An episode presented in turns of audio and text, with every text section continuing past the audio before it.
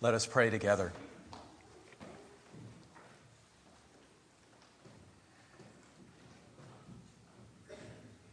Dear God, we thank you for this beautiful vision of the abundant life that you have called us and invited us to live in you, that we hear in these scriptures. So we pray for the help of your Holy Spirit, that you would guide each of our feet into this beautiful way. We pray through Christ, the pioneer and perfecter of our faith. Amen. Two of our Sunday school classes recently gathered together to celebrate Bob and Elsie's 60th wedding anniversary with them. 60 years together. Isn't that amazing? In a culture where many marriages, or quite a few of the marriages of uh, well known celebrities, only last 60 hours, what a joy it was to get together to celebrate their long and beautiful fidelity to one another. Their long and beautiful fidelity to one another. And you know, for someone whose parents divorced when I was in my 20s, these wedding celebrations and anniversaries that we mark together in the church always have a way of touching me in ways that surprise me, that catch me by surprise. And it happened when we were all together with Bob and Elsie two weeks ago. You know, my parents and my siblings and I have experienced a pretty miraculous healing with one another since that painful rupture many years ago. Sometimes uh, folks here at East Chestnut feel so surprised to see my whole family sitting in a row together here at church when they all visit. But because of my parents' divorce, I have personally needed to look elsewhere, especially to the church, to you, and especially to the family that I married into. And I'm so grateful that Lois can be with us this morning. I've needed to look elsewhere for the role models of marriage that are lasting and loving. And you know, as we sat there with Bob and Elsie, I caught again a beautiful vision of two lives lived side by side and shaped by God from beginning to end. Your marriage, I told Bob and Elsie, is a wonderful witness to all of us of God's steadfast love which hangs in there with us forever.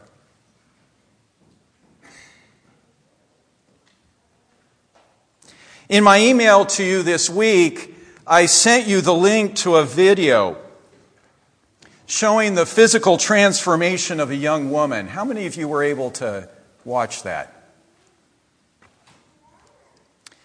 Well, in that video, I'll describe it for you a little bit. We see a flurry of makeup, hairstyling, and special lighting, and this woman's appearance suddenly changes right before our eyes. Then, with the help of Photoshop, her neck is lengthened, her figure is trimmed, her lips and her eyes are suddenly enlarged. And the video then ends with that airbrushed image up on a billboard on a busy street.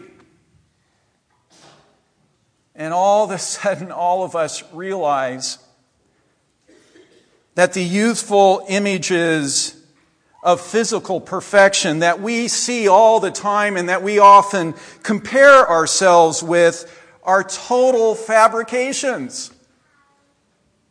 Total fabrications. This video got me to thinking about what a grim and depressing vision our culture often has for how we are to live our lives.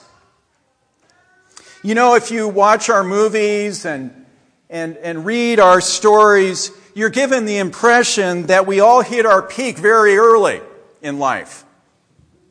Maybe, what is it, late teens, early 20s?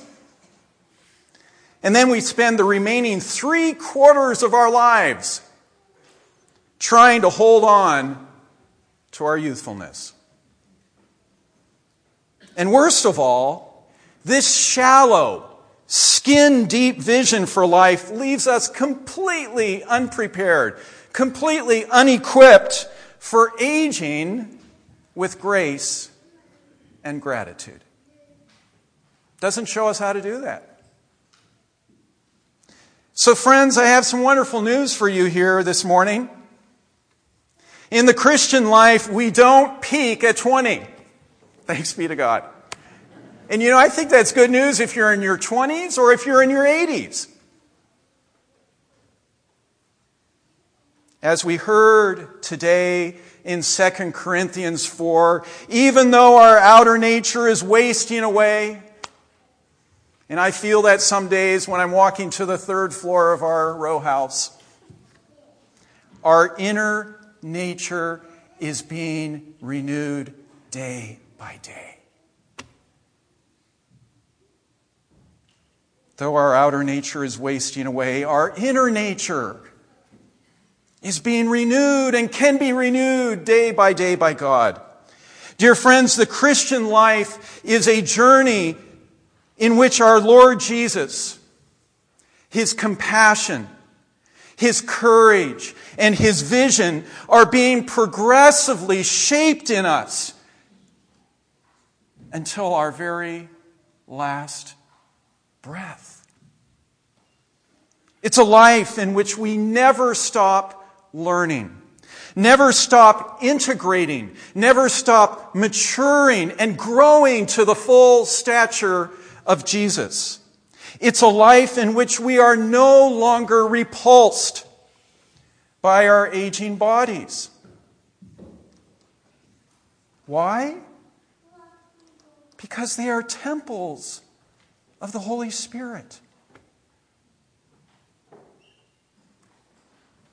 And as we heard in Psalm 92, it's a life in which, even in our old age, we continue to be fruitful, full of sap, full of sap, full of life, and full of love.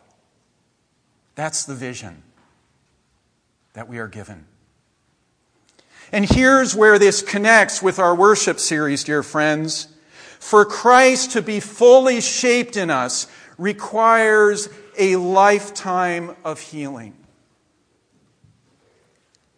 Welcoming God's healing in our broken places, setting aside, as Hebrews 12 says, our pain and our sin and our hurt through prayer, working at healing in our relationships, and becoming channels of God's healing for everyone around us.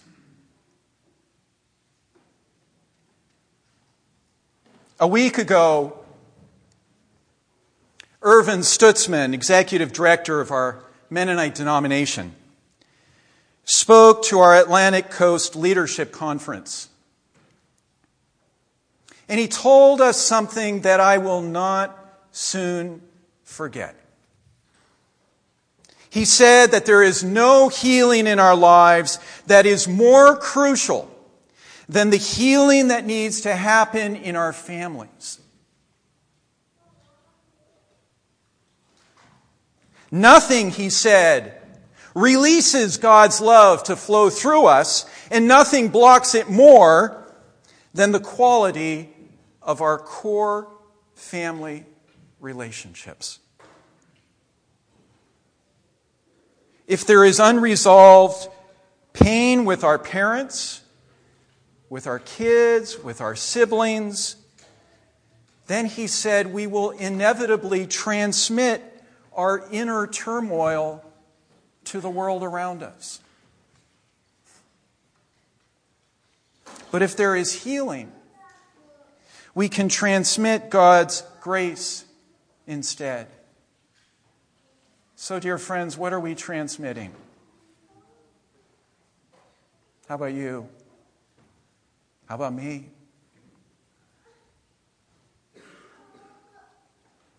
You know, this is challenging stuff. Very, very challenging stuff. I see it in your faces right now. God knows I feel the weight of this in my own family as well. And for this challenging work, we need role models, don't we? We need mentors. We need people who show us the way, people who have their eyes set on Jesus. And I think here of one saint in our midst, Marcus Smucker, whom we lost two years ago. You know, in Marcus, we saw someone who, though he was experiencing physical decline, was still inviting God to renew and refine him to the very end. Amen? Deeply committed to this. In an interview with our local paper, I'll send you the link if you're interested, he said this Our culture sees aging as a wasteland. Our culture, he said, sees aging as a wasteland, but it's not true. There's still crucial work for all of us to do, he said. And what was that crucial work for Marcus? Well, after ministering in faraway lands like Oregon and Indiana, what does he do with Dottie? But come home to Lancaster to spend his final years as a healing presence in his own family. And in our Mennonite family.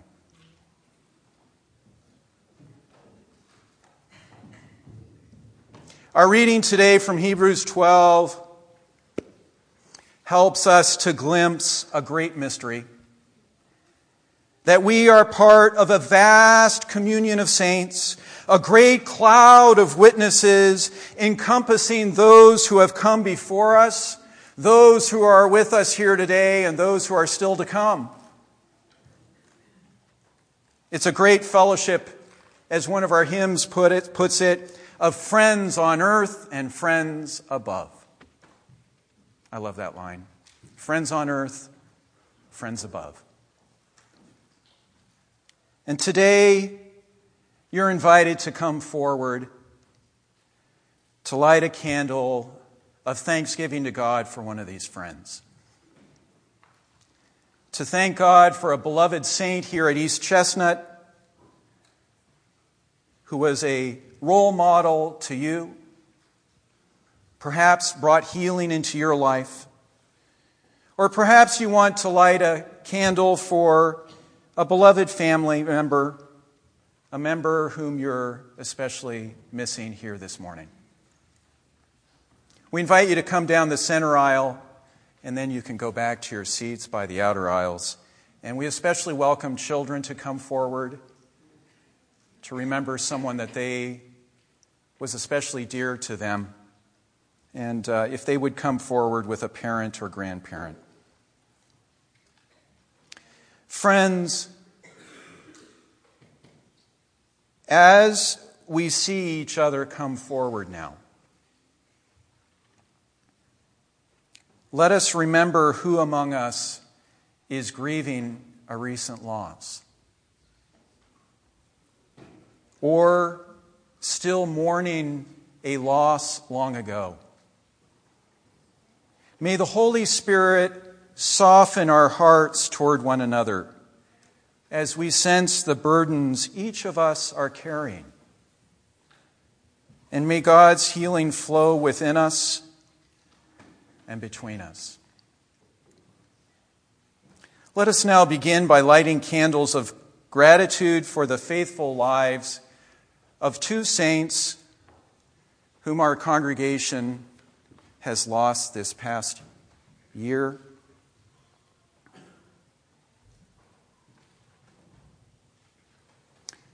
We light a candle of thanksgiving for Pat Eichelberger, who returned home to God this past April.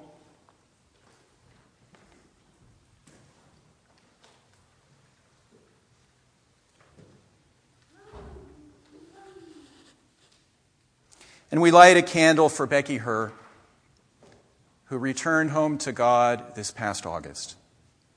Please come forward.